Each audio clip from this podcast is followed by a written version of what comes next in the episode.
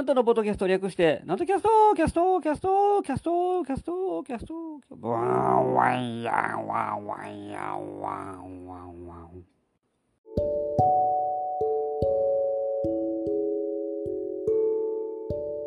はい、皆様ご機嫌いかがでございますか上方講談界の宮根誠司こと旭堂南斗でございます。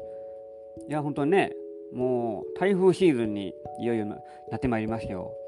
えー、昨今もなんかすごいでかい台風が来てどうのこうのっていう話を、えー、聞きまして。まあ直撃という感じじゃないですけどもちょっと日本をかすめるようにしてですね、えー、行っておりますから。あこれからもうじゃんじゃんそういうのが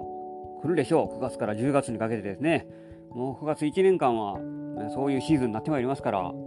気をつけないといかんでなもんですね。あのーニュースで見とったのが長崎かあの辺が結構風が強くて雨が降ってという感じだったので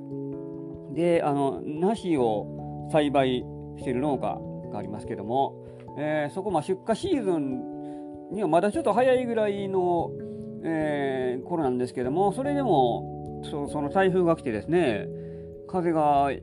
もう暴風が吹いたらもう全部落ちてしまって全部ダメになってしまうから、えー、早めに届かなあかんっていうのでちょっと早いけど、えー、全部取りますという話をしましたからね、うん、備えをしとかないといかんってなもんですよね。えー、あのー、対策が、えー、必要になってまいります、これから。対策に追われますから。ね、あのー、なほんまなないつやったかな、もう10年、20年ぐらい前にも、青森か、青森の方でバーッと来てですね、リンゴがもうめちゃくちゃ落ちたという、えー、そんなリンゴ台風なんてものがありましたね。もう農家の人はこれからが大変ですよ。だからね、そういうの、うん、対策をしないとね。ええ、私は、何ですかね、最近、えー、台風で関係ないですけども、まあまあ、いつもですね、それなりに表面上は明るく振る舞っておりますけども、えー、そうそう明るく振る舞い、まあそんな明るいキャラじゃないですけど、私ね、そんなそんな元元気で明るいというキャラではないです。そまあ、そう言いながらも、まあまああ、の一応ね、普通にやってますけども、しかし私もですね、愚痴の一つも言いたくなるってもんでございます。うん。まあ、愚痴ばっかり言ってますけどね、このラジオで。愚痴の、ななんですか？愚痴ですよね。愚痴ばっかり言ってます。そうそう。はい。すいません。もうちょっとまともなことを言おうと思ってるんですけどもね。うん、すみません、皆さん、私の、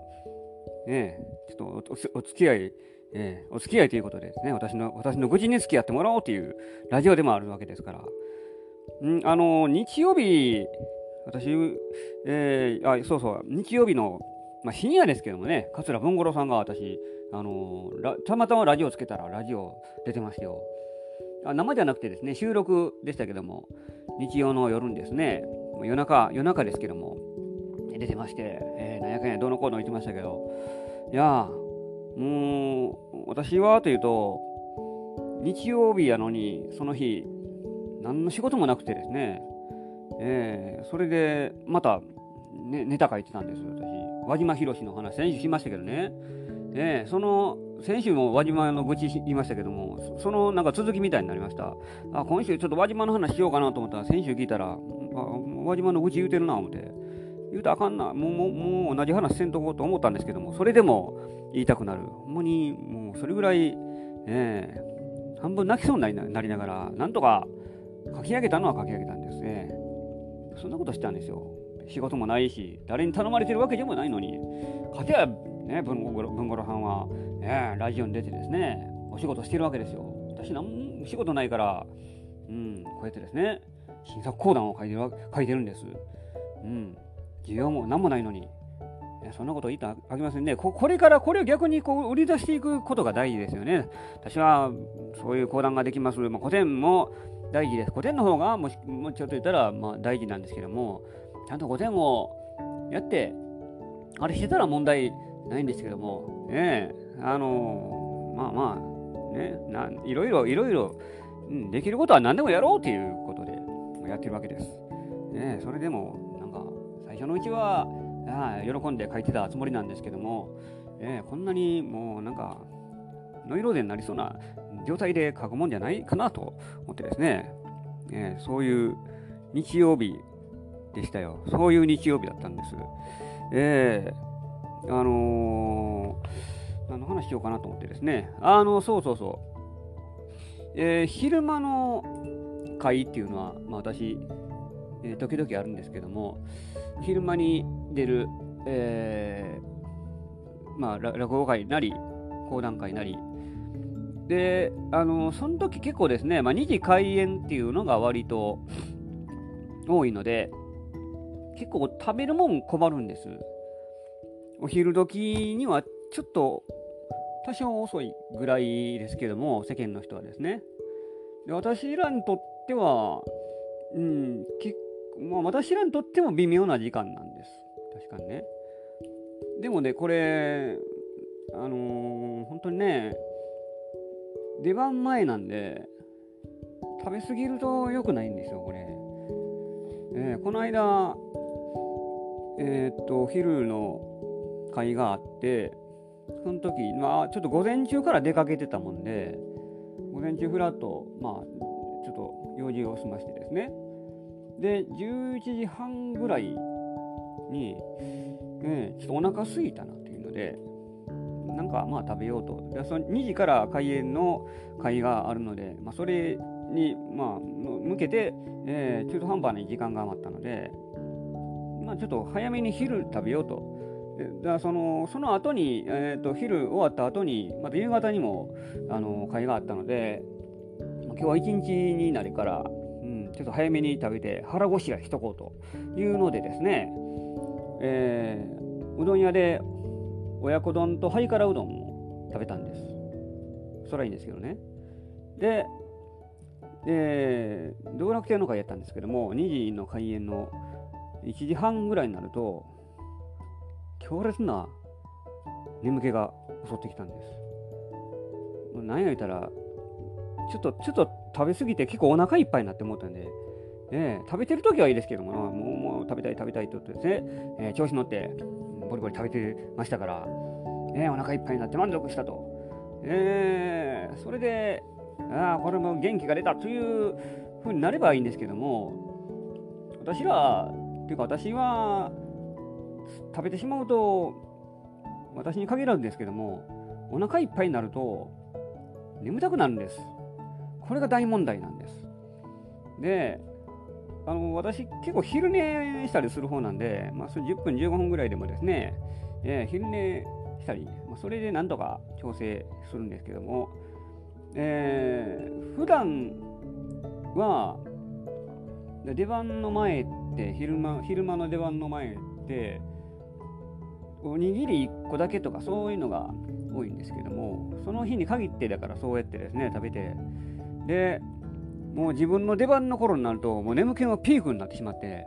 ん半分もう意識朦朧の状態なんですたまたまったもんじゃないですよ。だから、睡眠薬を飲んでいるような状態で、フラフラの状態でですね、舞台上がって、緊張感はどこへ行ったんやという感じで、で、あの、お客さんの前でですね、一応、お断りをしておきました。あの、満腹で、眠たくてしょうがなくて、あネタが飛ぶかもしれないので、あらかじめ覚悟してくださいとですね、ちょっと釘を刺して、えー、なんかね、えー、それでお断りをあらかじめ、えー、そうしてですね、言いながら、まあまさかそんなことないやろうと自分でも思ったらほんまに飛んでしもたんですね。あれ次何やとって。えっ、ー、と、なんか、剣術ができて、槍投げなったができて、柔術が使えます。馬術に堪能で、えー、弓が来てて、テープまで打てます。そういうセリフを言うはずなんですけども、えー馬えー、剣術ができて、えー、あと、あと何やったかな。ね、あなんかでな何でもできますって、なんかもうそこで忘れてしまって、何でもできますって言うと、なんか変な笑いを起きてしまって、えー、その後がもうなんかグダグダの状態で、えー、ふらふらしながら喋ってたんです。そうなってしまうので、うん、あの、改めて、プロ意識とは何ぞやというのを 私ちょ、ちょっと反省してしまいました。ええ、あの、難しいんです、やっぱりね、これ。あの出番前にお弁当とか出される時も時々もあるんですけども、お弁当ぐらいやったらまだええええかな、うん、ええいいんでしょうけども、うん、いや、本当にね、食べ過ぎると良くないですね、そういうのって。うん、我々特に喋る商売とか、表へ出る商売やったら、ええ、昼間、昼間、昼間じゃない、えっ、ー、と、昼寝する間もなかったんで、あの、もうちょっと、ちゃんと管理してやればよかったなというのを改めて反省してしまいました。皆さんもそんな経験ないでしょうか？多分あるでしょうね、そういうの。食べない、食べないとダメですし、食べなかったら食べない、うん、食べたら食べたで眠くなるし、難しいですよね、これね。永遠のテーマかもしれないですけどね。うん。まあ、出番終わってからバーッと食べる方、あ食べるのがやっぱりいいんですけどね。えー、開放感がありますから。うん。管理、自己管理が大事になってまいります。えー、っとですね。あのー、またフリーペーパーを手に入れましたよ。フリーペーパーだらけですね、世の中って考えたら。あの、何でもありますもんね。当たり前ですけど。久々に、あの、手にしたのが今日ですね、ポンタブ。これちょっとご紹介しようと思いましょう。え、日本橋、えー、日本橋タブロイドか。これは、あ、そうか、正式名称。そんな名前があったんですね。ポンタブ、あの、南の方で、あちこちで、時々見かける方は見かけるでしょう。えー、このポンタブ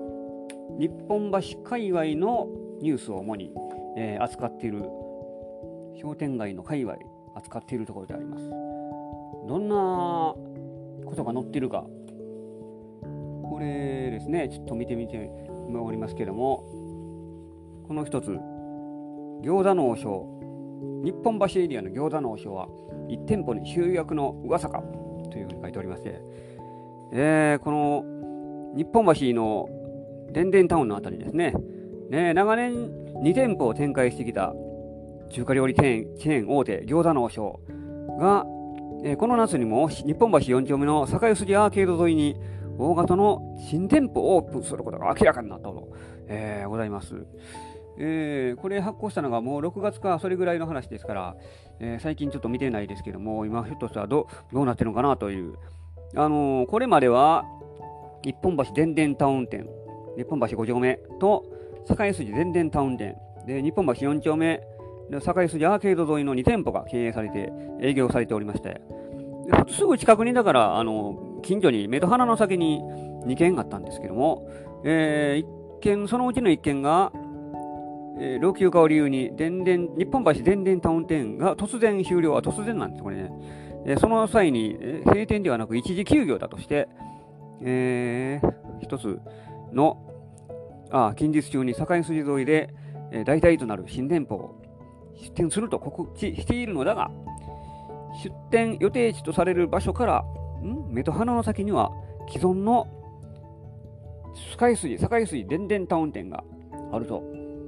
いうので、果たしてこれはどうなるかと、まだ正式発表こそないものの、新店舗をオープンに合わせて、境筋電電タウン店、電電タウン店を言われへん、閉店し、うん、最終的には日本橋での店舗を1店舗に集約するという見方が強いと、えー、こういうあの記事が載っております。えー、こういうお店の界隈、えー、どどういう動きを見せているかというのをいろいろ載せているわけでございます。えー、だから季節ごとに3ヶ月1回ぐらいかな、これ出てるのは。はい、それぐらいで出しております。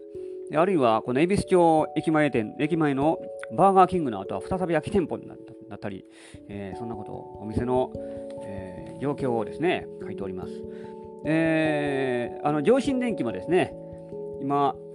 日本橋沿い、日本橋筋の沿いにありますけども、えー、あそこが閉店して、えー、前のあのもともとあった、ちょっと外れたところの、昔ディスディスクピアがあったところ、知らん人全然わかんないですよね、これね。えー、にまた移るというので、うちにハガキが来まして、えー、閉店セールやるというふうに、えー、ありましたからね。うん、そんなことを書いてるんです。えー、フリーペーパーを見ながらですね。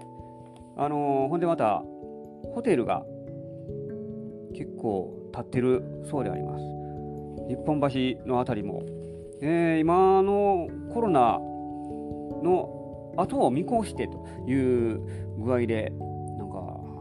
できる営業をしているようであります。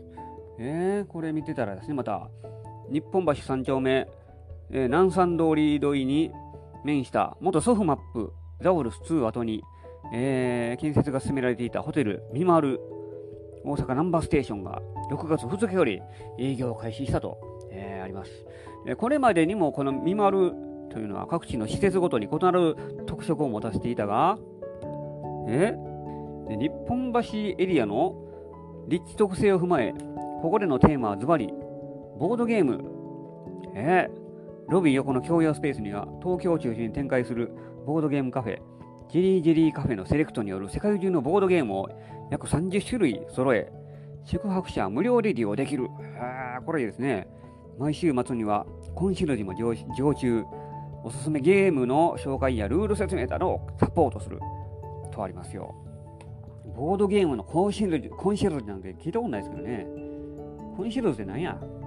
マンション、マンションのあれ、あれコンシェルっていうかな？だから、何する人なんかわかんないですね。コンシェルジュ。日本語で言うとほしいですね、これ。コンシェルジュ。ボードゲームってね、昔、まあ昔で、今、今ちょっと、まあまあ、そこそこ流行ってたりはしますけど、ええボードゲームやりましたけどね、昔ちっちゃい頃、まあ、人生ゲームっていうのが代表的なボードゲームの一つですね、私。えー、子供の頃やりましたよ。友達いないんで、一人でやってましたね、ボール人生ゲーム。人生ゲームを一人でやることほど悲しいものないですけどね、あれね。そそんな言いながらでも私楽しんでやってましたから、ええー、ああいうのはみんなでワイワイやりながら遊ぶもんのはずなんですけども、架空の人物を作って、ええー1人で4人、4人分操作してですね、えー、やってた記憶があります。子供の頃。一人遊び得意だったんですよ。ね、それがこんな大人になってですね、えー、大変なもんでございまして。えー、もう話笑われないな今日。えー、いやそ、そうやってですね、あの、何でもこうやって売り出していく、個性を出すっていうのが、まあ、大事になってまいりますから、えー、ただホテルを作るもももちろんそれはメインなことですから大事ですけども、それプラス特色を持たせるというのが、えー、また工夫の一つじゃないかなと、えー、思っております。こういう、えー、フリーペーパーのポンタブを見ながら、ちょっとおしゃべりしてまいりましたが、え私もですね、愚痴ばっかり言ってないで、やっぱり特色を持たせてですね、こうやってあの仕事を展開していかないといかんってなもんでございます。ねあの講談会の台風になれるように、え、これから、まあ、プロレス講談作ったからにはもうプロレスの、え、ジャイアント台風を、えー、嵐を呼ぶ男として、えこれから売り出し、えー、行こうと思っておりますので、あの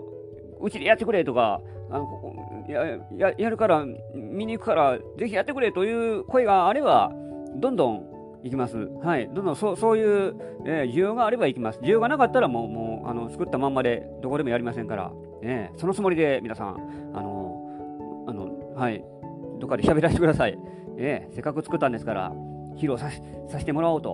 思っております。えー、私も全国展開をしていきたいもんでございます。私にコンシェルズつけてほしいですね。なんとコンシェルズを、えー、あの募集、募集しております。はい。どなたか、あの、いかがでございましょうか。